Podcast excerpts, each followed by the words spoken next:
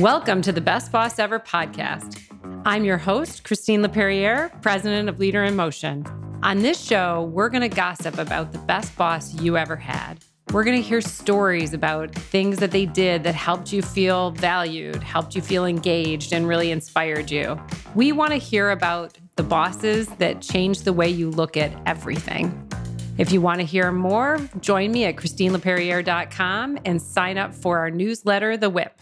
Welcome back to the Best Boss Ever podcast. I'm your host, Christine Laperriere, and with me today, I have on Amnia Helba. Thank you, Amnia, for joining me. Thanks for having me, Christine. So, really quick before we get started, just give a 30 second introduction, Amnia, so everybody knows who you are. Sure. My name is Omnia Helpa, and I have worked in talent and organizational development for the last approximately 15 years. I'm currently with the Ministry of Attorney General and leading a high performing team focused on all things people centered. And I was so glad to invite you onto the show because we had the opportunity to work together on diversity, inclusion, and equity at Sobeys. And so we actually got a chance to do some great work there together. And I genuinely enjoyed working with you. So it was great to reach out and invite you onto the show. Thank you. I'm going to just dive in. Who is your best boss ever and why? Tell us. Okay, so I'm going to tackle this one a little bit differently, Christine, because I've had a lot of really great bosses, and I have to really talk about what the theme has been throughout my entire career.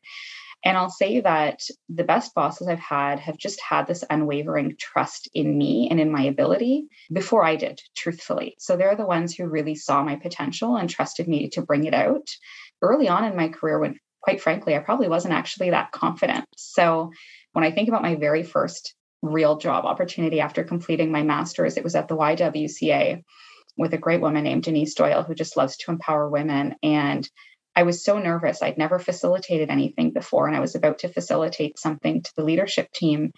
And she said to me, You know what, Omnia, you've never done this before. She said, I know that, and you know that, but no one else knows that. And she was like, So just go out there and pretend you've done this a hundred times.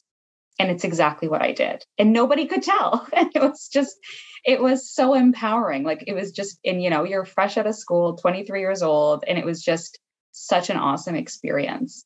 And that's been the theme throughout my career. And I would say, like, I'm happy to share more examples, but I would say that that was kind of the the first opportunity I had to see what it was like to really have a great boss. So what did that do for your confidence? It skyrocketed. Like Christine, she that's what I was saying. She believed in me before I believed in myself. And I just think that that to me spoke volumes about the impact a leader can have on their employee. You really are in a position where you can make your employee feel that, you know, sky's the limit, they've got all this potential. Or she could have turned around and said, okay, maybe you're not ready for this yet. Let me do this. Right. And I've seen bosses do that as well. And just by choosing that approach to take the risk on me, and I mean, it was obviously a minor risk, but, you know, she took the risk. She said, it's fine. You know, worst case scenario, you mess this up. It's okay. Nothing, you know, the world's not going to end. And right. uh, it did. It really helped boost my confidence for sure. Amazing. And she gave you all that power at 23 years old. She did. She saw something I didn't clearly, but yeah. I'm so grateful to her for it. Amazing. And then, so you said there's a theme and there's numerous bosses that have done similar things. So tell me more about those. Yeah. So when I went over to Walmart, I had a boss named Stephanie Hardman, and she was over, she's over at McDonald's now leading their HR function. And we went into we were going into a meeting i was going to present employee engagement results to the chief operating officer my understanding is that she would present it i'd be there in case he had questions again not very senior in my career and we're sitting outside his office and she turns to me and she says you know what amnia you've got this and i i like stopped i was like got what she was like you have this she's like you're going to present this and i'll be there in case you need me and at this point, I'm obviously so nervous. I barely had any meetings with this individual. We walk in and I presented it. It went extremely well, you know, and she was just, she was literally just sitting there in case I needed her. And again, she trusted me before I trusted myself. And it just, it helped me go into that meeting with full confidence that I could do it. And after that, I mean, I could present in front of anyone at any time and never be nervous right. again. right. because the stakes were so high. I think that's great because, and I'll even just share personally, when I get really nervous and I'm going in front of a big group or I'm going to a big meeting, I use the mantra, you've got this. I don't know where I got it from. Somebody said it one time and I thought, what a great confidence boosting mantra. And so sometimes I'll, I'll feel myself, I'm like, my palms are sweaty and I feel kind of sick to my stomach because I'm getting ready to do, you know, a big speech or I'm, I'm getting ready to kick off a big program. And I'll just keep telling myself, listen, you got this. Like, this is not, you know, this is not the last day of your career as we know it, right? It's like, we got this, you know? I mean, those are the stories we tell ourselves, right? And when you have a boss that's helping you realize those stories that you tell yourself about your own ability, I mean, that's life changing. Right. And somebody's validating that to you, which is so powerful. And they're putting that faith in you. Okay. So those are good ones. Keep going. What else do you have? yeah. Well, let me share one you actually know. So Heather DeBlois over mm-hmm. at Sobeys by far one of my favorite bosses, like just a phenomenal, phenomenal leader.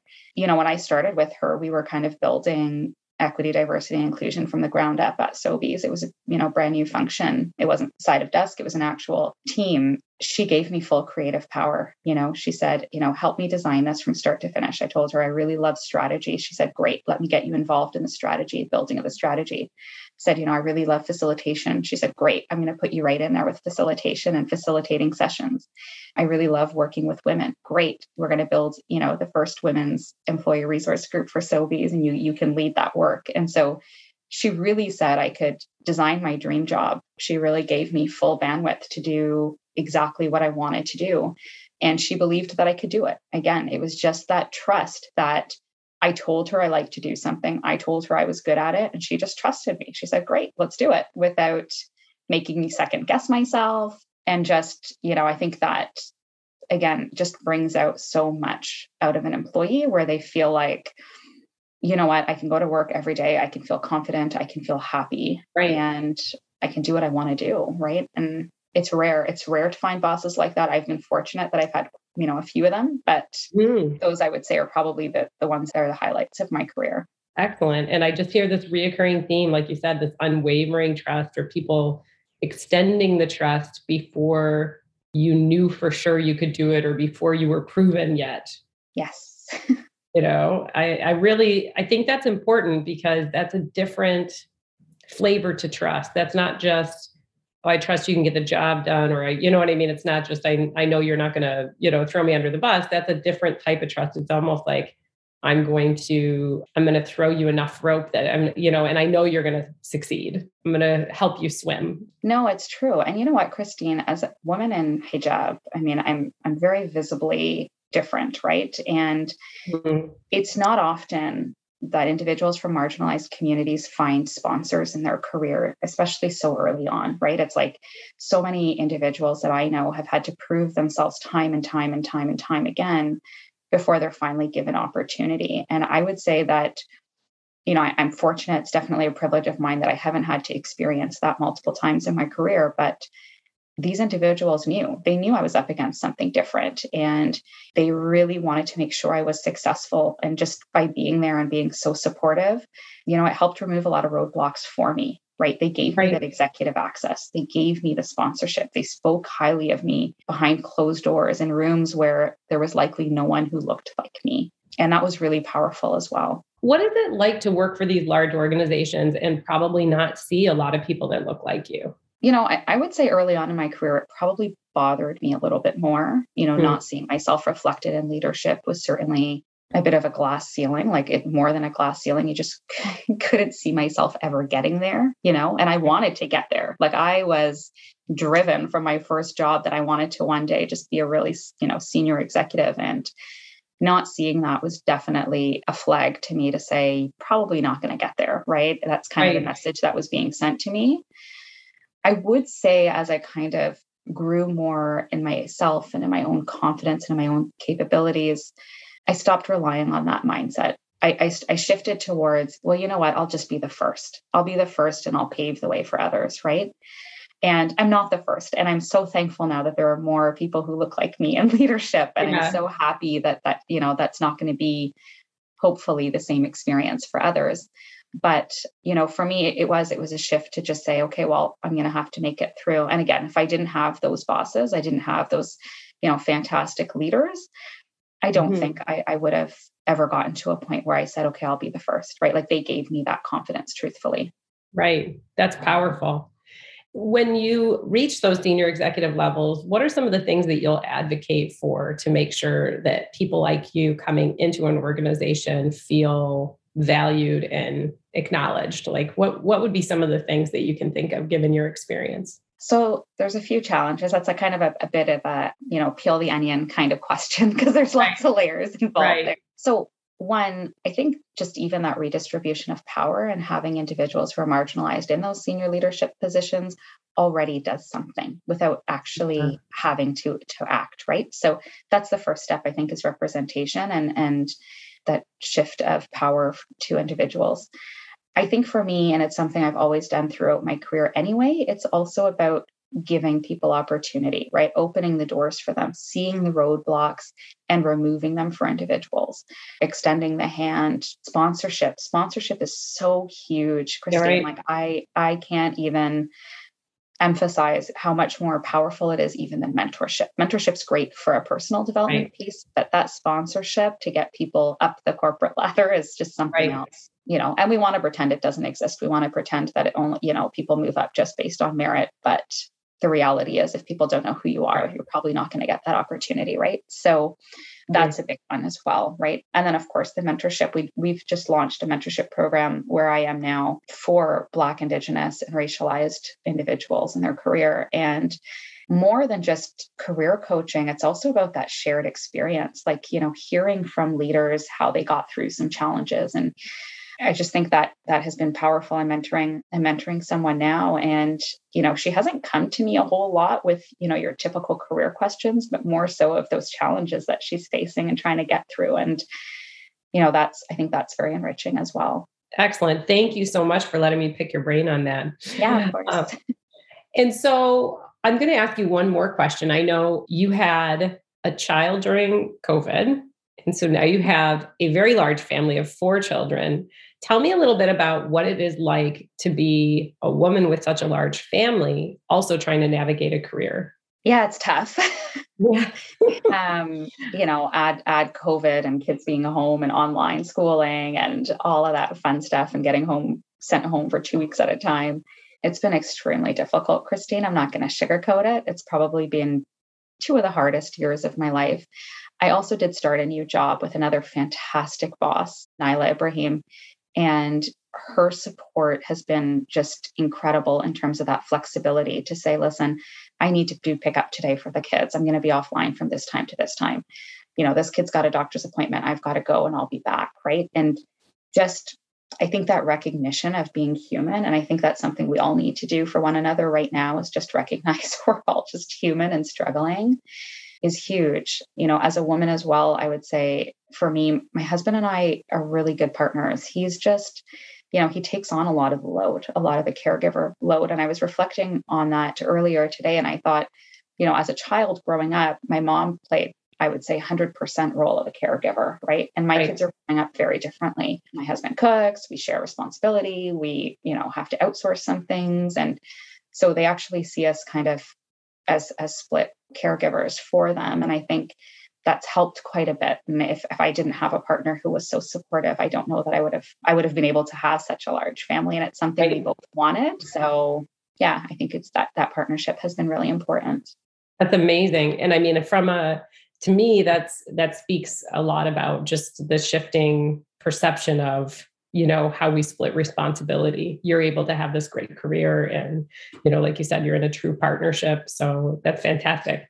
And then i also think when you see organizations with again more moms and dads in the organization i think it's it's where you start to see leadership make those decisions to be flexible and supportive and understand that that's that's an important part of enabling somebody to be successful right now yeah. And I think COVID, I mean, with all of its negativity, the one thing it's done is it's, I mean, it's brought our personal lives into our work lives, right? And we now have integration between the two. Oh, yeah. We never had it before. right. And now I'm not shy to tell someone, I'm sorry, I don't, I can't meet with you at that time. I have to do pickup, or I'm sorry, I have to do drop off. Whereas before, I probably would have been a little more hesitant to do that and would have, you know, just said, I'm sorry, I have a conflict without openly sharing exactly why I can't make it at that time. And in meet, meetings with senior leaders, and they're on the phone, and we're, we're going to go pick up my kid from school, or I have to walk my dog at lunch, or, you know, and I think it's changed changed the culture quite a bit in organizations. Excellent. Yeah, absolutely. So I'm just going to circle back to one or two more questions on the uh, best boss. So, you know, we talked about trust, and I appreciate this added element of flexibility in there. You know, organizations are always asking, why should they invest in creating best bosses right? Why why put dollars and cents against it?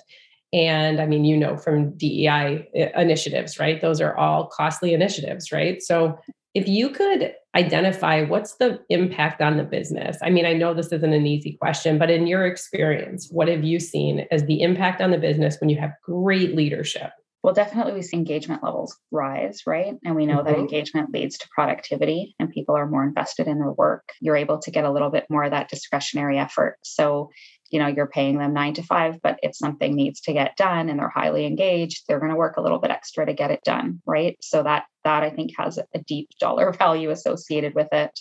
We also see less absenteeism, lower turnover. Like those are all things that that we've seen studies that demonstrate having a highly engaged workforce will impact. So, you know, they're not necessarily, you're not going to have exact dollar to dollar, but I think when you have a highly engaged workforce with good bosses and good leadership, you're going to see a lot more productivity. And that's, I think, the bottom line for a lot of organizations. Excellent. I agree completely.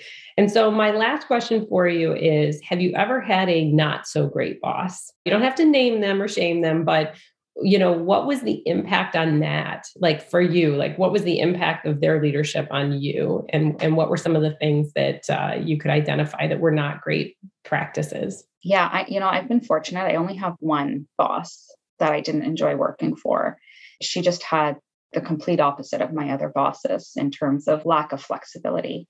This individual experienced what I think was hardship early in their career and they didn't extend the olive branch and make it easier on the next person. They, in fact, made it more difficult by, you know, for example, when I would come in 15 minutes late to work because my kid was sick and I had to do drop off and all these sort of things, the expectation is I would stay 15 minutes behind, right, to make mm. up for those 15 minutes. And it was just, that micromanagement and it really took away any motivation I had to do anything above an extra, like above and beyond. Right. And right. I was fortunate to recognize that that wasn't a workforce that I wanted to be in. And I left very quickly. But I know a lot of people don't have the opportunity to leave and go somewhere else and they're stuck in right. these situations.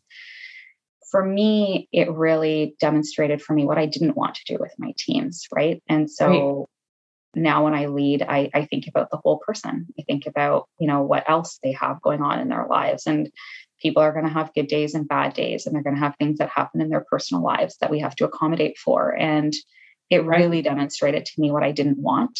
Um, right. And so I think it was good. I think it was good for me to go through it because it made me really appreciate the good bosses that I had after. And I think it also made me a stronger leader because I, I'm so careful not to do what was done to me. Oh, I think that's a great answer. And it's, I, I hear that a lot. It's the micromanagement. It's, you know, to me, focusing on how many minutes you're in the office is, is just so irrelevant to real productivity and engagement and accomplishment you know? Like we're not in the industrial age where you're you know if you're putting parts on a car for example then those 15 minutes matter right? But if you're yeah and i think also just the recognition that people are like there are times right? There are times where leaders do need to micromanage more than they want to because mm-hmm. individuals simply aren't performing and that does happen right Right. But that should be the exception to the rule and not your main. Like that shouldn't be the rule that you apply to everyone. It should be almost a last resort when you have to performance manage someone.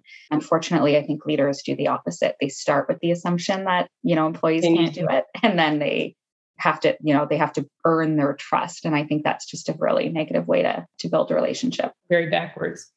Excellent. And then if you have any final tips, I mean, I have a fantastic audience of people who are out there trying to be excellent leaders. So share any last words of wisdom or areas of focus that you would encourage people to really think about as they're trying to be their best boss? I think think about the whole person. And, you know, we do a lot of this diversity and inclusion work right now, and we tell people to bring their full selves to work, but then we don't treat them as a whole person. So for those of us who want to be better leaders, I think we need to think in the context of what else is going on in their lives what else might they, might they need support with what else can i do to to facilitate them actually bringing their best selves to work and, and reaching their potential and also recognizing them you know i didn't talk about that today but recognition is huge and just you know it can be as minor as actually thanking your employees for a job well done you know but really giving them that recognition and, and ask them how they want to be recognized how they prefer to be recognized and then I, I think